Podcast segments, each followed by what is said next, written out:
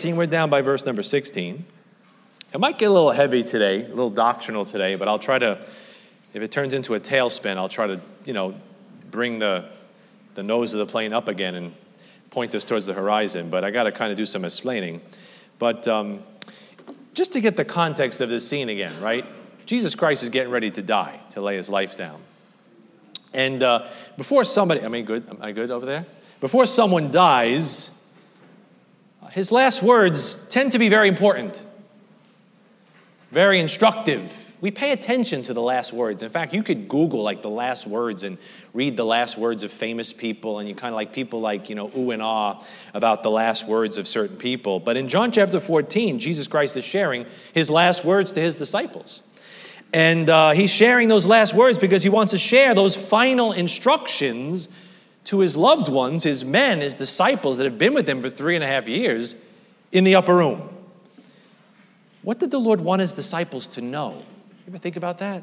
Like, what did Jesus Christ's men need to hear in those last words? Well, 14, 16, he says, And I will pray the Father, and he shall give you another comforter that he may abide with you forever. In that upper room, the Lord talked a lot about the coming Holy Spirit. I guess we needed to hear about him.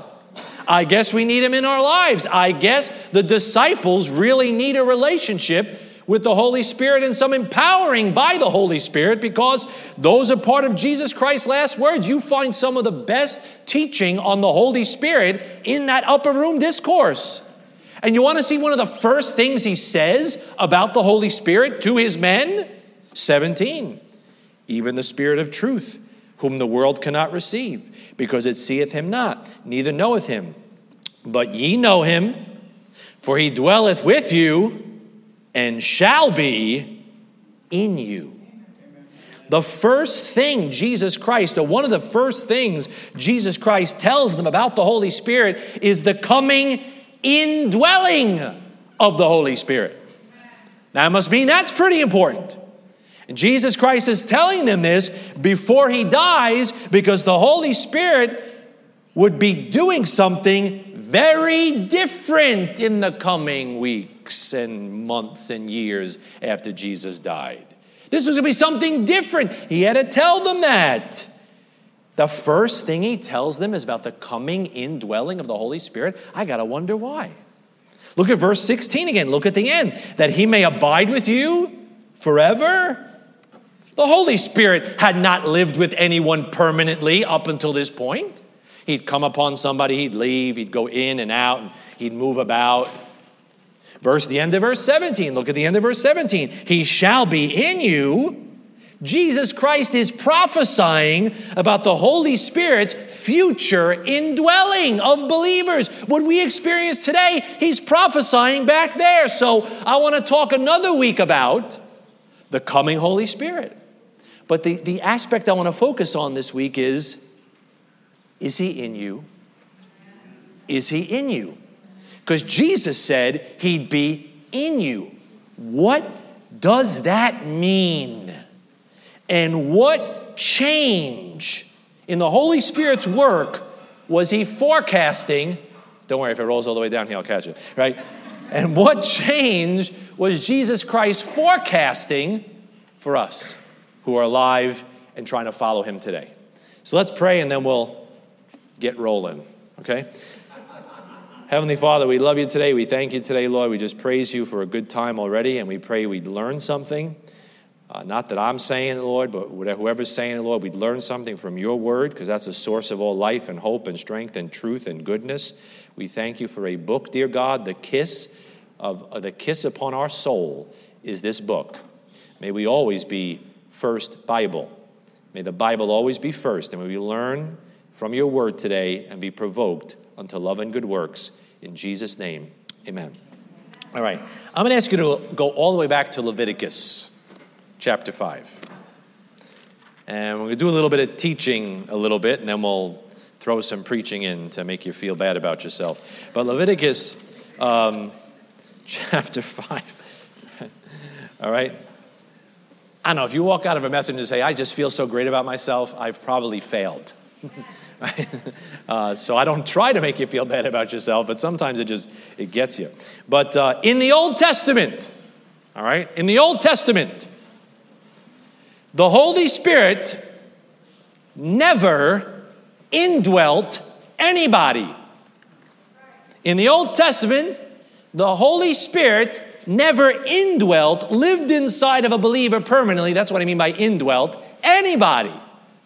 Because the Holy Spirit could not abide, stay in your body, because your soul and your flesh, for lack of a better word, were stuck together. And every time your flesh touched something, your soul was defiled. And the Holy Spirit's like, I can't stay here permanently. He's getting dirty again. I got to leave. And remember, his name is the Holy Spirit. and the Holy Spirit will not live in or abide with a soul that's married to or joined to this stinking flesh. The Bible says nobody in the flesh is going to please God. And our flesh and our soul were kind of stuck together. The Bible says in Amos 3 3, can two walk together except they be agreed? You think the Holy Spirit wants to live inside a body that's constantly being defiled, that's constantly getting flooded with sin? No, he would come upon somebody like a Samson, give him strength, and when Samson did something stupid, he'd say, I'm out of here. And that's the Old Testament's role of the Holy Spirit coming upon somebody. And then when that somebody started doing something dumb like a Saul or a Samson, you know what? That Holy Spirit say, I need to step away. It's not like that today. How did it happen? The Bible says, What communion hath light with darkness? Now look at Leviticus 5, just so because some of you are looking at me getting ready to pick up a rock. Leviticus chapter 5, verse 1. Look in these verses how the soul and the flesh are used almost interchangeably because they're joined together. And if a soul sin and hear the voice of swearing, and is a witness whether he has seen it or known of it, if he do not utter it, then he shall bear his iniquity. Or if a soul touch any unclean thing, whether it be a carcass of an unclean beast, or a carcass of unclean cattle, or the carcass of unclean creeping things, and if it be hidden from him, he also shall be unclean and guilty. Or if he touch the uncleanness of man, whatsoever uncleanness it be, that a man shall be defiled withal, and it be hid from him, when he knoweth of it, then he shall be guilty. Or if a soul swear, pronouncing with his lips to do evil or to do good, Whatsoever be that a man shall pronounce with an oath, and it be hid from him when he knoweth of it, then he shall be guilty in one of these. I know it's a lot of stuff that puts you to sleep, I get it, but your soul was guilty or would be guilty for what your ears heard, what your hands touched, or what your mouth said. See that? Now, the soul is the unseen part of you. It's your self consciousness, your individuality. We could call it your heart. It's the spiritual part of you. The flesh is the seen part of you. It's your world consciousness. It's how you taste and smell and feel. It's your body. It's physical. Now, you, as far as God is concerned, you're not your body. One day you'll leave your body. You're your soul living inside your body. Right? That's how God looks at this thing. But I want you to look at what we just read. Think about what we just read and just think for a second. You thinking?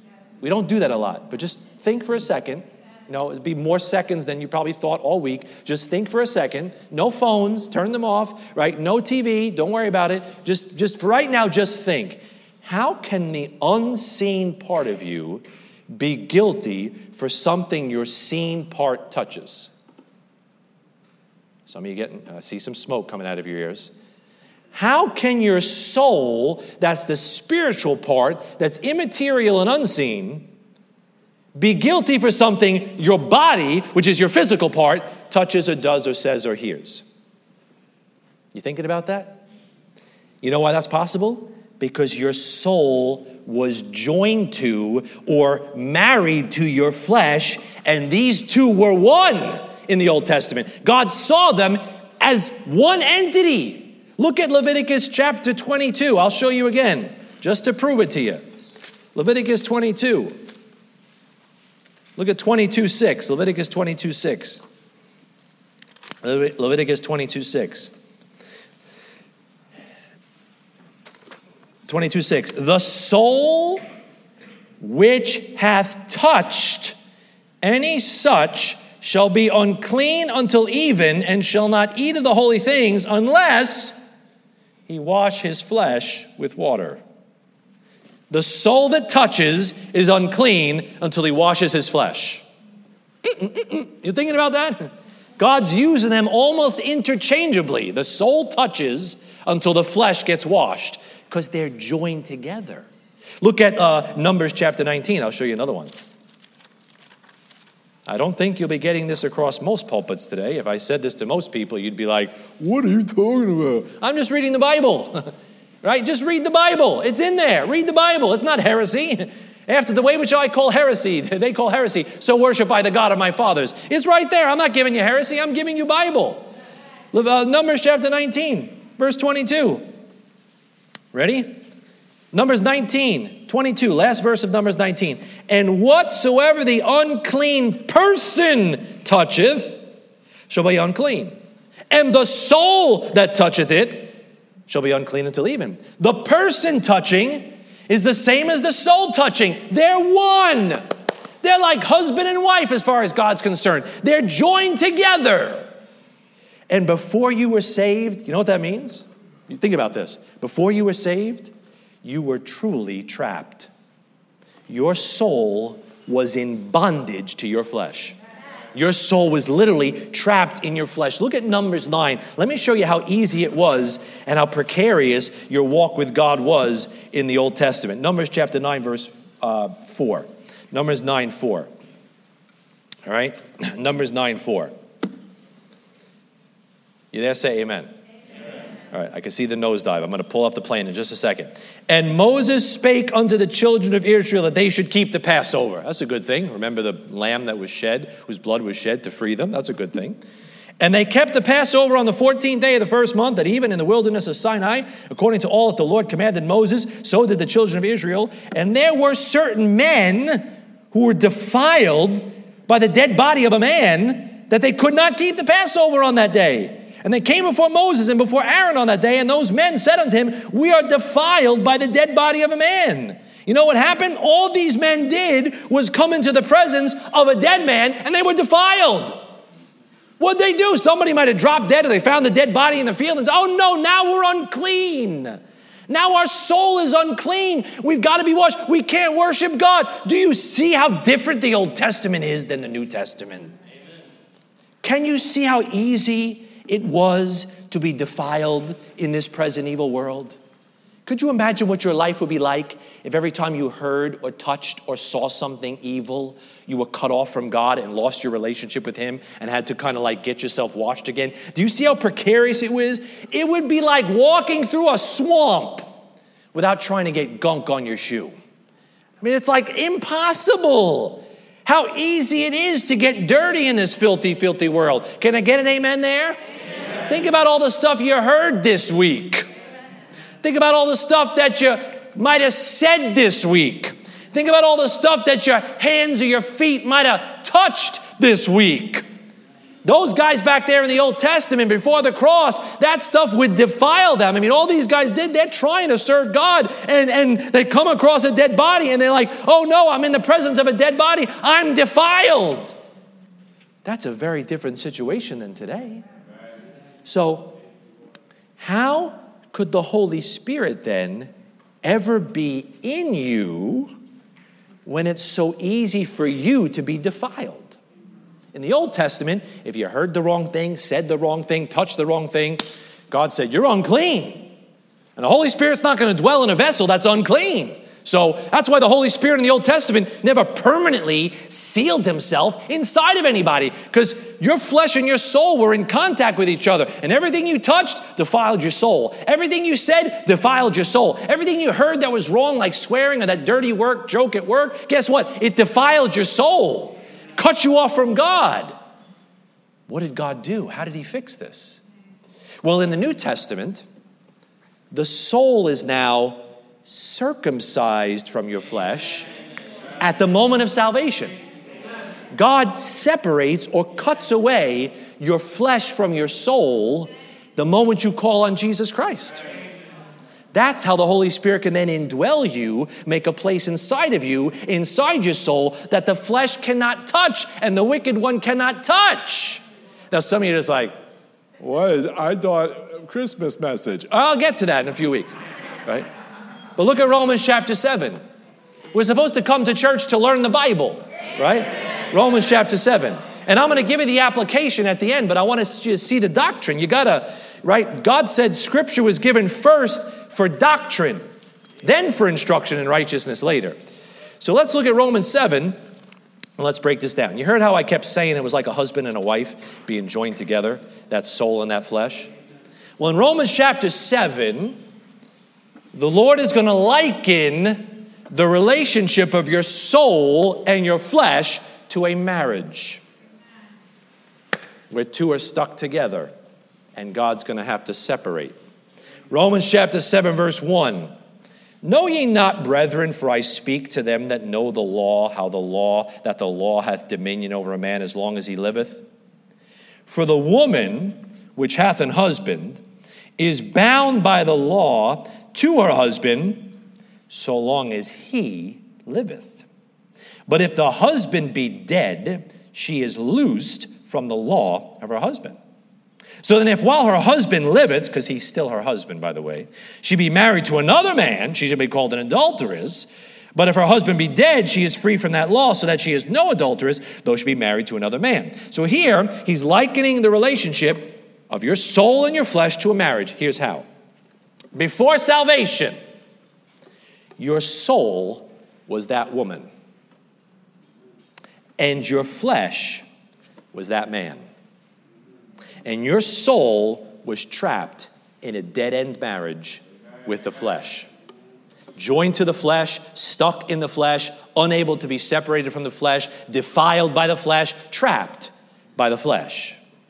And when Jesus Christ saved you, he separated your soul from your flesh.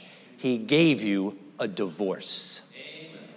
He divorced your soul from your flesh. You say, How did he do that? He killed your flesh. He says that flesh, eh, you're only married as long as that flesh lives. And if that flesh is dead, you're free to be married to another. Amen? So in Romans 7 4, he says, Wherefore, my brethren, Ye also are become dead to the law by the body of Christ, that ye should be married to another, even to him who was raised from the dead. Who's that? That we should bring forth fruit unto God. You know what God did? The brilliance, the magnificence, the wisdom. You know what God did? The God put you into Christ when you got saved and your flesh died with him on the cross. That's called co crucifixion. That's why Paul could say, I am crucified with Christ. They that have crucified the flesh, right? He says, God took you, or you're sitting here in Aberdeen, New Jersey in 2023, and if you call on Jesus Christ right now, He supernaturally takes you. He says, I'm going to put you into Christ so His death becomes your death, His burial becomes your burial, and His resurrection becomes your resurrection. And now, as far as God is concerned, your flesh is dead. Stop digging it up. Stop getting the shovel out in the backhoe and digging it up and propping it up like Biden at Bernie's. I mean, weekend at Bernie's, right? Stop propping up something God said is dead. He says it's dead, and because it's dead, now your soul is free to be married to Jesus Christ. So finally, you can do something that God accepts and bring forth fruit unto God. Death is a divorce. You know that? When you die, you are divorced from your spouse. You said at that wedding altar, till death do us part right? When that flesh is not joined to that flesh anymore, you are divorced. And when you died with Christ, when God put you on the cross in Christ, your soul was divorced from your flesh. Hallelujah. Go to Colossians chapter 2. Show you one more about this. We're circling the wagons, don't worry. We're going to get to the good stuff in a second. Oh, thank you. You're so nice. because I was going to quit. I was just, you know, if I don't get enough amens at the end of the service, I just throw, throw my Bible in, on Route 34 and give up. No. Um, now, let's look at Colossians 2. Let's read verses 10 to 13. He's talking to Christians now, and he says, And ye are complete in him, which is the head of all principality and power. Watch this really closely now.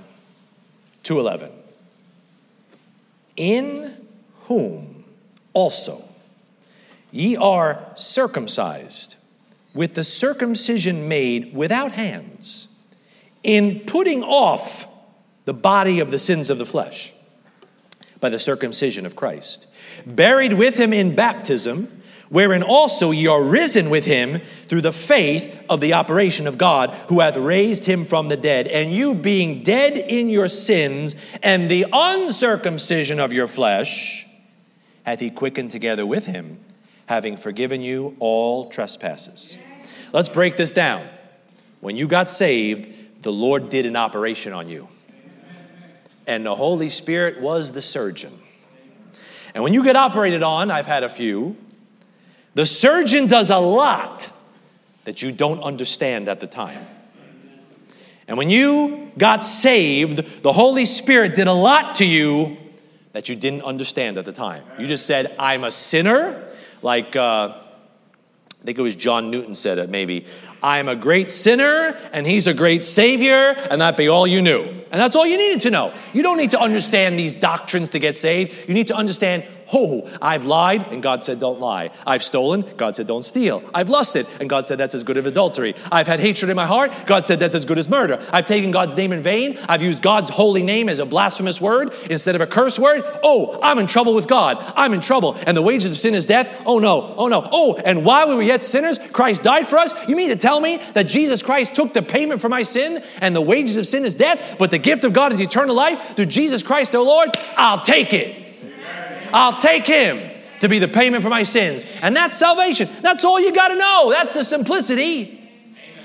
But the surgeon is behind the scenes doing all this stuff that you didn't understand to make that possible. You know, I've had a couple of knee surgeries and I didn't understand what he was doing, but I knew I couldn't walk.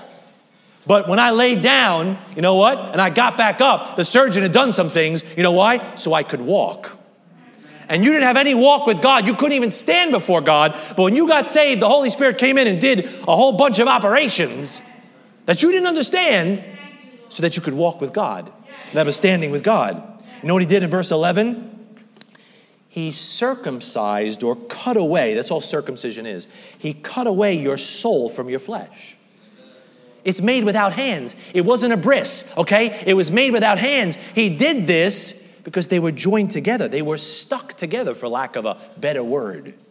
Verse 12, he immersed you or he baptized you. He put you into the body of Christ. You died and rose again with Jesus Christ. As far as God is concerned, when did that happen? When you got saved? The Holy Spirit's doing all this stuff behind the scenes. Why did he have to do that? Why did he have to put you into Christ, crucify your flesh, cut your soul away from your flesh, and divorce you from the flesh? Why? Because verse 13, your uncircumcised flesh was dragging your soul down with it. He says, You were dead in your sins and the uncircumcision of your flesh. He ain't talking about what happens on, you know, in the, in the nursery, in the hospital. He's talking about the fact that your soul was stuck to your flesh and you were going down because you were stuck together. That's what he's talking about. You know, if you're a lifeguard or you, you learn about saving people in a pool of the ocean, they tell you the most dangerous thing about a drowning person is they try to take you down with them.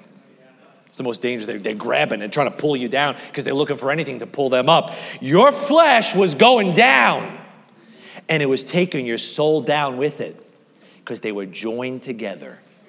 Now, look over at uh, Hebrews chapter 4. Let me show you what God did. God looks down at you, and there's Parmeshanya, there's Ariel Mojica, there's Josh Adler, you know, there's Destiny. I don't know your last name, Destiny, but I know you got one. But I'm just going to, what is it?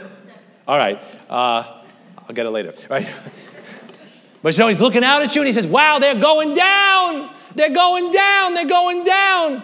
So God took out his Holy Spirit scalpel and he went in there and he, he cut that soul free. See Hebrews chapter 4? Hebrews chapter 4. Now, watch Hebrews 4. You read this verse a lot of times. You thought it was just about the Bible and you got excited about it, but you never slowed down to think about what he was actually saying. For the word of God is quick, life giving, meaning and powerful and sharper than any two edged sword, piercing even to, verse 12, 412, to the dividing asunder, meaning to the dividing apart. That's what asunder means. To the dividing apart of the soul and spirit, that's one thing, and of the joints and marrow, that's another thing.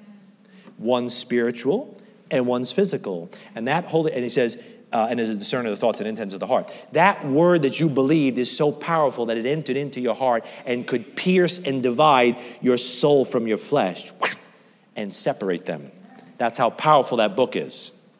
Religion can't do that. Self help programs can't do that. Psychology can't do that. Your friends can't do that. You know what could do that? Jesus Christ can do that. He is the Word of God. He is the Word of God. And when He enters in, Remember what Jesus said? And ye shall know the truth, and the truth shall make you free. Oh, this just means I can walk at liberty. No, no, let's take it literally. He made your soul free. If the Son therefore shall make you free, ye shall be free indeed. You are true. If you're saved today, you are truly free.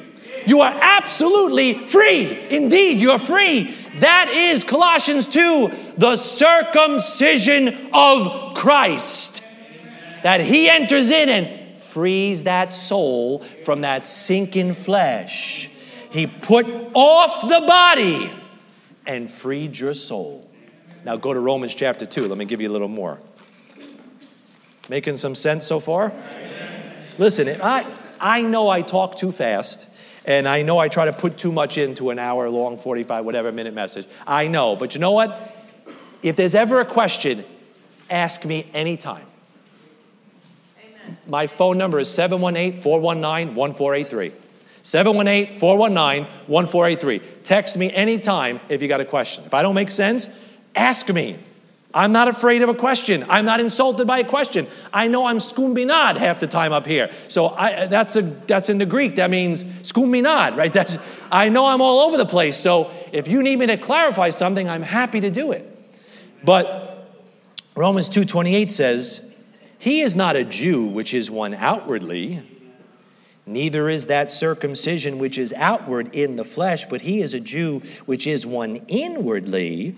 And circumcision is that of the heart, watch it, in the spirit and not in the letter, whose praise is not of men, but of God. You know what he's saying? Nothing outward you can circumcise makes it possible for the Holy Spirit to be in you.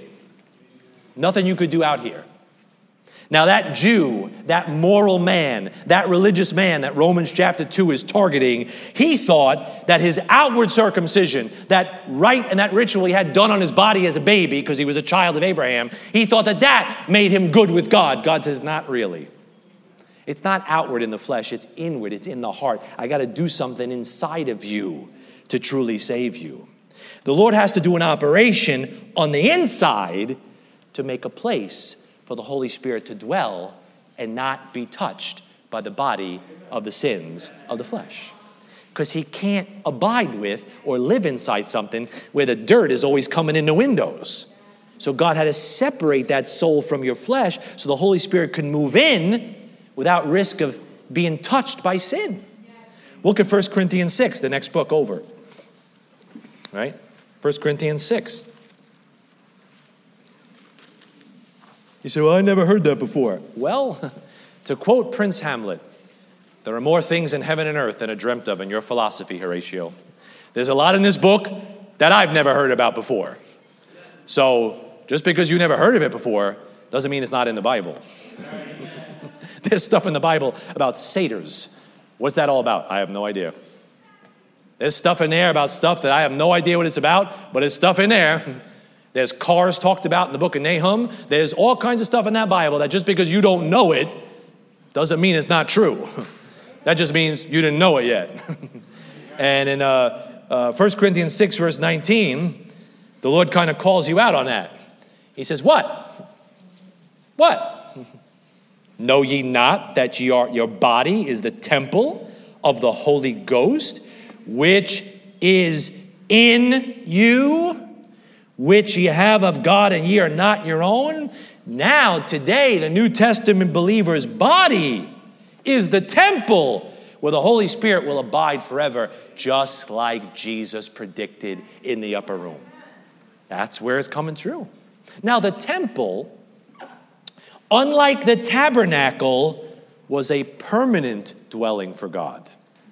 Tabernacle was a temporary thing. They broke it down, they set it up. The temple was a place where they drew the staves out of the ark, and it was supposed to stay there forever.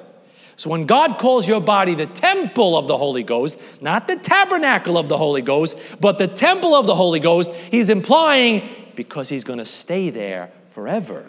He's going to rest there. He's going to remain there. And the temple, unlike the tabernacle, required preparation for God to move in.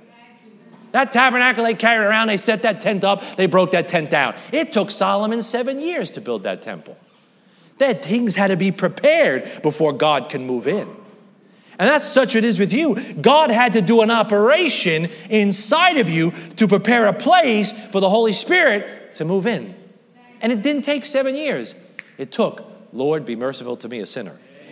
It took, Jesus, I want you to be my Savior. It took, God, save my soul for Jesus' sake. In that moment, God did this whole operation and got your temple ready for the Holy Spirit so he could move on in. Second Corinthians chapter 1. 2 Corinthians chapter 1. 2 Corinthians chapter 1. 2 Corinthians 1, verse 21 and 22. You know why people don't stay or come to a church like this? Because we teach the Bible. And we're heavy on doctrine. Oh, you guys are so heavy on doctrine. What else am I going to be heavy on? Heavy on the cream? Heavy on the cream? Like, what am I going to be heavy on? What do you want me to be heavy on? The whole point of being alive is so that you might know God. You got to know God by what you're supposed to know about God. That's called doctrine, right? I can give you a buzz another way, right?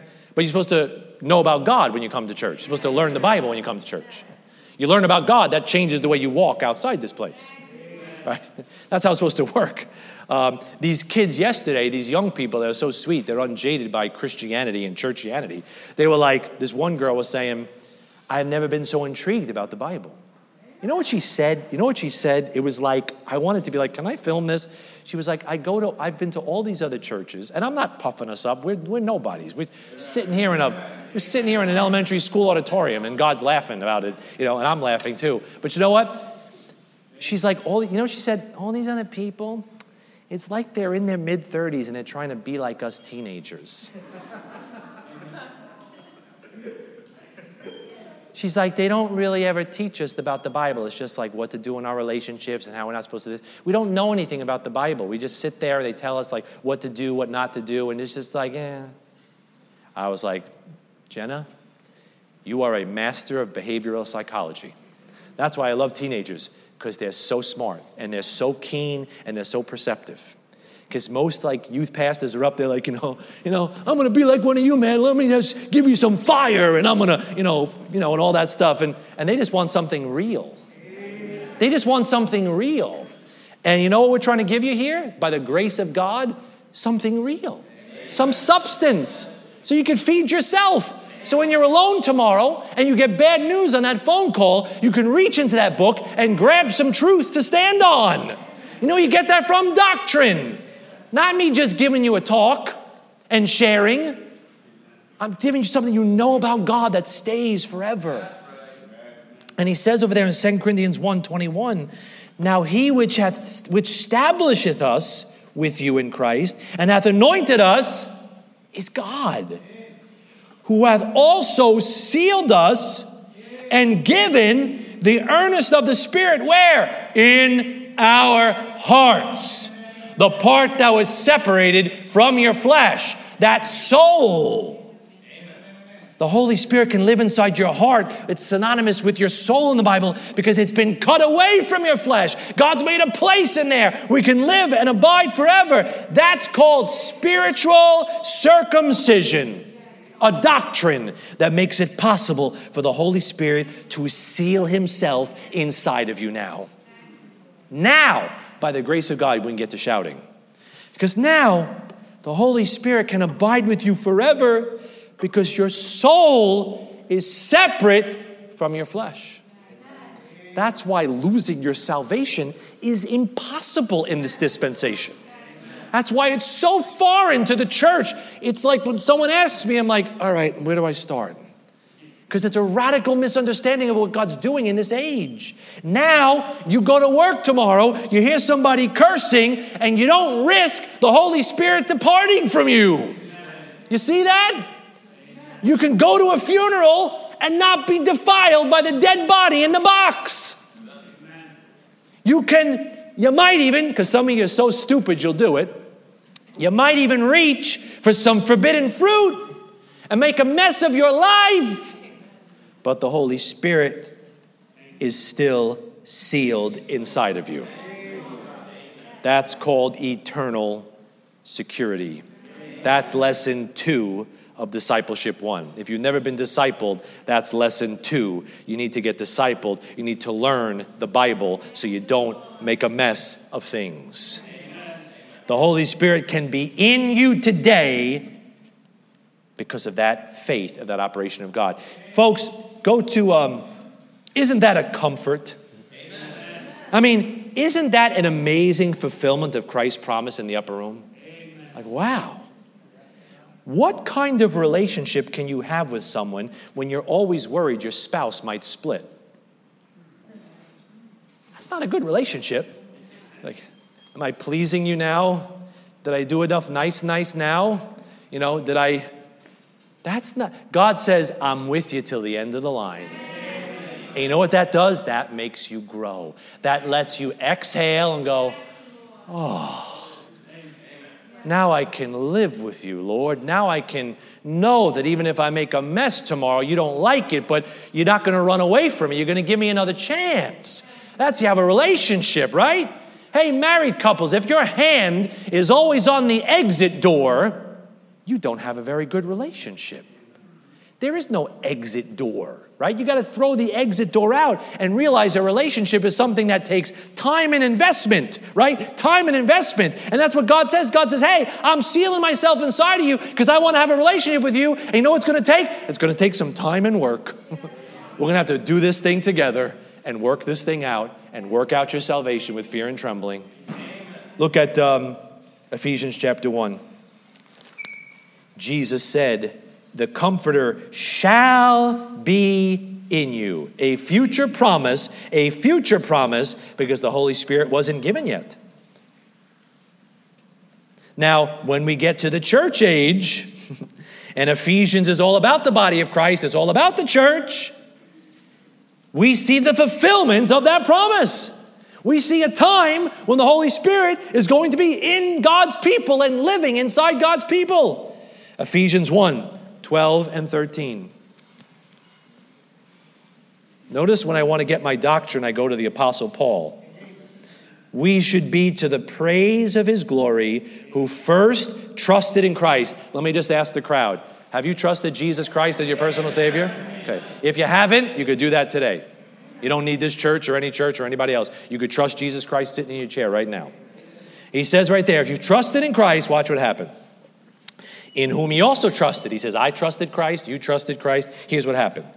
After that, ye heard the word of truth, there's the sword, the gospel of your salvation, in whom also, after that ye believed, didn't go to church, didn't do 12 steps. After that, you believed. You were sealed with that Holy Spirit of promise. Didn't Jesus make a promise that the Holy Spirit would be in them? There's the Holy Spirit of promise. It's fulfilled right there. Brethren, if you don't get anything else from this message to help you understand your Bible, salvation today is different than any other time in God's program. Salvation today is not the same in Moses' day. It's not the same in the millennium. It's not the same in the tribulation. It's not even the same in the Gospels. Salvation in this thing called the church is very unique to any other time in God's working. It's called the dispensation of the gospel of the grace of God. God's doing something unique and different, and that Holy Spirit can be in you today because God is on the operating table and doing some operations. And it says He's the, through the faith of the operation of God. What's that mean? Well, a baby's born, right? A baby boy is born, to be precise. A baby boy is born, a son is born. When a son is born, the doctor circumcises his flesh. That baby is oblivious to what's going on. He just realizes, I hate this man for the rest of my life. right? And that doctor looks down and says, Don't get mad at me. It's no skin off my nose. But anyway, anyway, I digress. And that baby boy is oblivious to what just happened. But something was done to him when he was born. And when a believer is born again, when a son is born into the kingdom of God, the great physician circumcises your heart. You don't know what's going on, but he did something to your heart that would forever change you. That physical circumcision forever changes that child, and that spiritual circumcision forever changes that child of God. Now, you didn't know what was happening. Because when you have surgery, you know what you do? Can you just sign down there? You know how many times I had to do that for myself and for my son? Every time my son got a spinal tap until he turned 18, you know, you know, we just got to take care of this. You just got to give your consent. You just give your consent when you have surgery, and the doctor has faith in what he's going to do. He knows what he's going to do. And when you got saved, you just gave consent. But God had faith in the operation that he would do on you. So go to Ephesians chapter 4 now, and let me give you two more verses. Now, I gave you a lot of doctrine, try to give you a quick drive by of it, and I want to leave you with this. What does all this doctrine mean for us who are saved today? What does this fact that the Holy Spirit lives inside of us today, what is the application of that doctrinal truth? How should that instruct us in righteousness now that we know the doctrine of this truth? First thing that we could take away from this is first, you could take some comfort today. Amen. Take comfort in the fact that the Holy Spirit will abide with you forever. Amen. That's why he's called the Comforter. When you're going through those messes, that I know many of you are going through, take comfort that if you're saved, though everybody might forsake you and your peace might leave you, and it looks like the world is crumbling all around you, there is one that said, I will never leave thee nor forsake thee. And I don't say that out of some religious buzz to give you. I'm giving you doctrinal truth that the Holy Spirit lives inside your body forever. He's always there never leaving you or forsaking you. So that's a comfort. It's a comfort that we can draw strength in trouble from our very present help. God is our refuge and strength, a very present help in trouble. You know, if you're a Christian today, you could say that of a truth. He is very present, He's right there in your body. You don't need a guardian angel. You don't need St. Christopher. You don't need me. You know what you got? The Holy Spirit living inside your body, walking with you and interceding at God's right hand for you. The Holy Spirit within us is the comforter because he's never leaving. That's amazing. But you know what the turn of that is? The flip side of that is? To quote Uncle Ben from Spider Man with great power that God gives you comes great responsibility that you must exercise. The fact that God said, I'm going to put my Holy Spirit inside of you, boy, does that put something on you for how you're supposed to live. Ephesians 4:30. Even though he never leaves, there are two things Paul says you should never do to the Holy Spirit. In all his writings, two things he says don't do these two things. He's not going to leave. You got that? You got that. I hope you got that. He's not going to leave, but don't do these two things. You got me? I'm going to give them to you and then we'll say amen. But these are the two things. How many things? Two things, just two things. Ready? Number 1, Ephesians 4:30. And grieve not the Holy Spirit of God, whereby ye are sealed unto the day of redemption. Number one, don't grieve the Holy Spirit of God. Don't ever make him regret being in you. Don't ever make him lament that he sealed himself inside of you. Don't make him ever be like, oh man, I wish this wasn't the plan for this age. Don't do that. Because the Holy Spirit is with you wherever you go. He's with you and He's in you till the end. Do you get that? You leave this place, you don't leave the presence of God.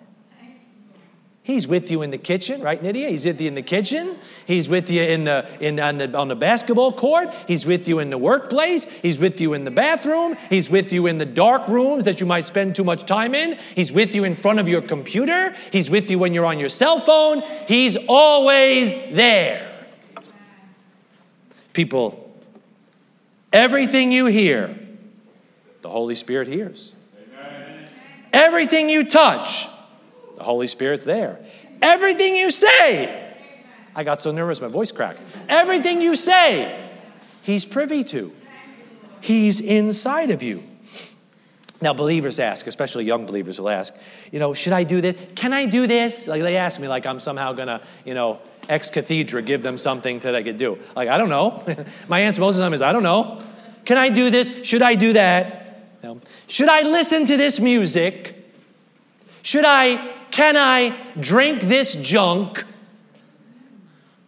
Should I share this gossip? Should I date this boy? Should I follow this girl? Should I, you know, coulda, woulda, all this should. Should I this? Should I that? Should I this? You know, how do you, you know how you answer it?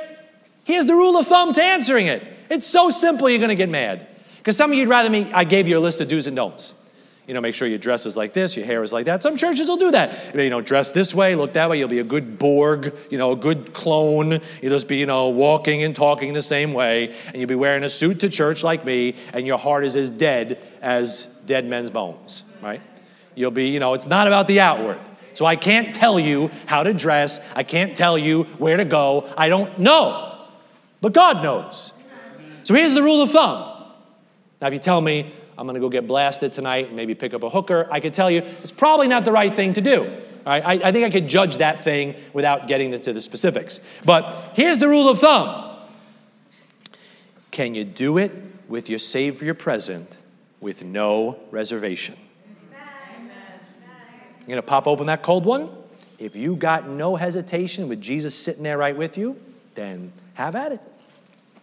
If you want to share that news about your brother and sister and tear somebody up after church in a little while and have yourself a little gossip fest, and you could do it with Jesus sitting right there with you and joining in, go for it. If you want to watch that film that's, you know, filthy and wicked and full of four-letter words and people half naked, and you could sit down there with your Savior and watch it with him, then go get him. Get yourself some popcorn, get an extra bucket for Jesus, stick it on a chair, and have movie night with Jesus. He lives inside of you. He's always there. So if you could do it, well, I just don't have peace about it. Well, I have peace about it. I'm not convicted by it. Okay. All right. then God bless you, sister. God bless you, brother. or, or maybe you just don't want to be convicted about it. maybe just quenching the spirit. We'll get to that in a second. But that's the rule of thumb. And just because he promised not to leave, is not licensed to make him uncomfortable living in the house. He promised not to leave because he's gracious. Don't take advantage of that. We take advantage of it. Well, I'm eternally saved, so I got liberty. You are a child. You're a baby, actually. You're a baby. You're a spiritual baby. If it's all about your liberty and what I can do and what I can do. No. How about something that He would like you to do? How about denying yourself for Him. So that's number one. Don't grieve the Holy Spirit. That's number one. You got number one. Nod your heads, you got number one. Number two is right on the heels of number one 1 Thessalonians 5. Because people say, well, I'm not convicted about it, brother. I'm just not convicted about it. I've just, you know, I just, I have peace about it. If you've got peace about sin, then something's wrong. You know, if you got peace about getting three sheets to the wind, then something's wrong. If you got peace about that anger and you don't see it as a problem, something's wrong. Because that anger is as destructive as pornography. That anger is as destructive as if you took a knife and slaughtered your children. Because you're killing them every time you explode like that. And uh, there's a lot of stuff in there, and you say, What, bless you. You know, I'm not convicted about it. Okay. But that might mean you're not convicted because you're, done, you're doing the second thing you shouldn't do. The second thing you should not do, because there's only two, God made it so easy. One, grieve not. Two, 1 Thessalonians chapter 5, verse number 19. 1 Thessalonians chapter 5, verse number 19. The second thing you're not supposed to do to the Holy Spirit, quench not the Spirit. Ah, That's, you could memorize that verse right now. We all walk out here, we memorize the verse. Quench not the Spirit. Don't extinguish what he's trying to do in you. Don't put it out.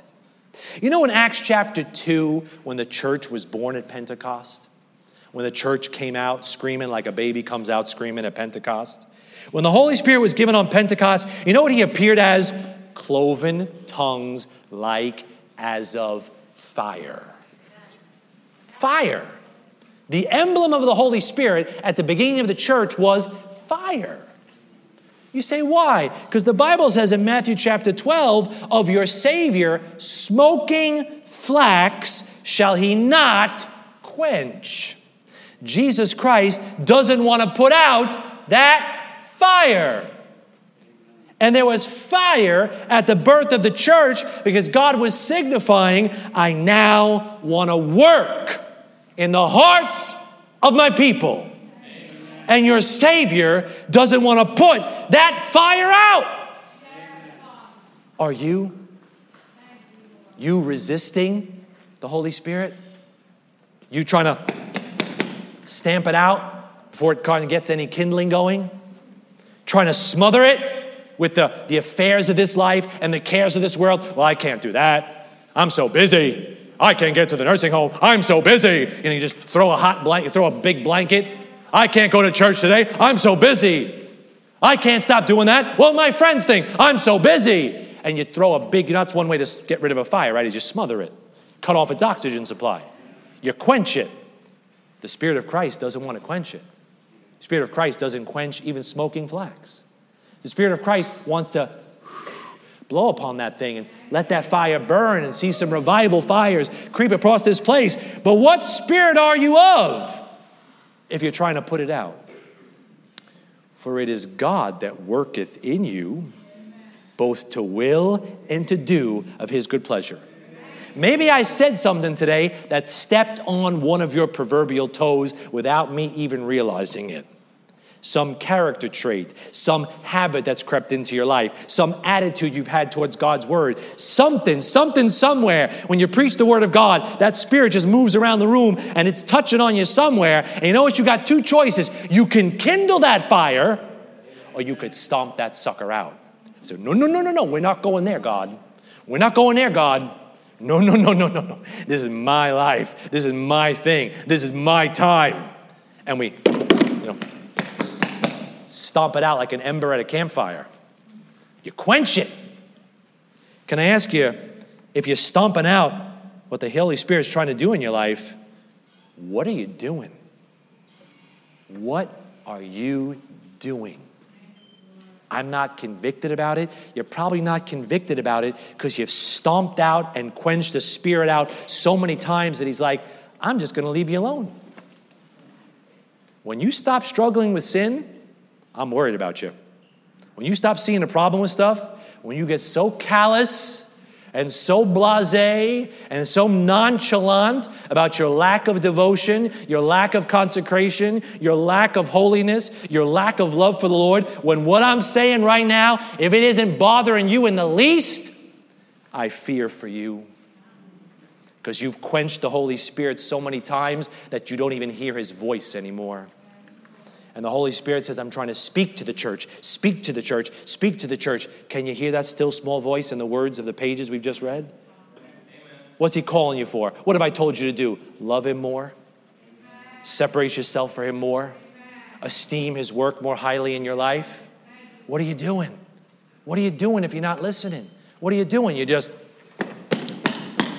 stomping Him out quenching what God's trying to do. He's like, I want to work in you. I want to change you. I want to make you into what I can make you to be. And what I can make you to be is far better than anything you can make yourself. Why would you resist that work? Why would you fight that work? Why would you continue to kick against the pricks? Give up, yield, let go, let him have his way. Give in. God's always going to give you something better than what you think you have right now. But you got to yield. If Christ doesn't quench smoking flax, what spirit are ye of when you resist the Holy Spirit? I know it feels so right when you do so much wrong. You actually convince yourself that it's the right thing to do. Well, I can't go to church today because you know, you convince yourself that it's a good reason to skip. Well, I can't give that track to that person because, and you can, you've worked out this whole thing in your mind. Well, I can't set that cyber time, that time aside, because I got to do this and I got to do that. And you've actually convinced yourself that that's the right thing to do. You know what you've done? You've quenched the Holy Spirit so much that you're cold.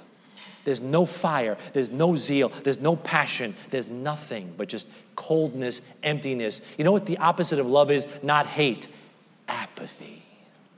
You know what I see when I look at a lot of Christians like myself in the mirror?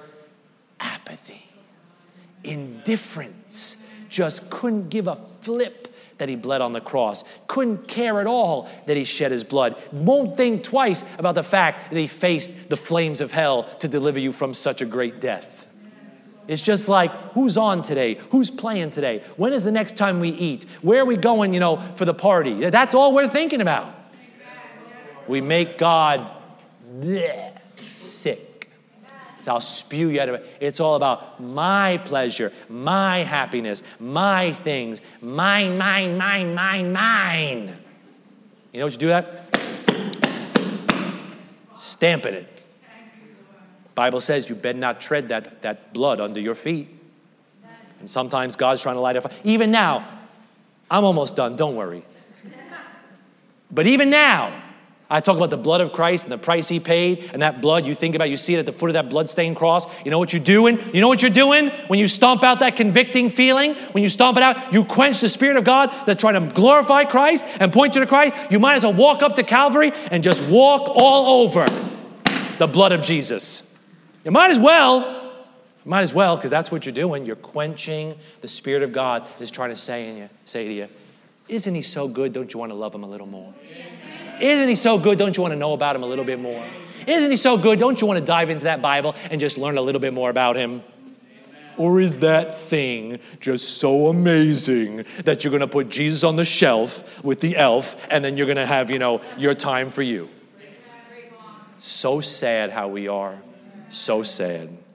Jesus said, That spirit of truth shall be in you. First question, I'm done. Is he in you? Amen. If any man have not the spirit of Christ, he's none of his. If that spirit isn't living inside of you, you're lost. You're going to hell. I don't mean to sound rude, but I got to shake it up and say it right to you. You're going to hell. The Holy Spirit's saying, You're going to hell. And if that Holy Spirit's saying, You're going to hell, are you going to quench the warning?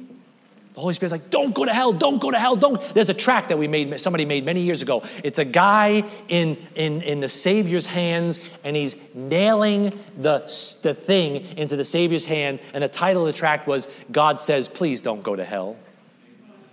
And that's God pleading with you through his Spirit. And you're like, ah, I'll worry about tomorrow. I'll think about it next time. It's not a big deal. That's just the way you see it. It's just your religion. You're just stomping them out. And if he is in you, what on earth are you doing with this treasure in your earthen vessel? What are you doing? You doing anything with it?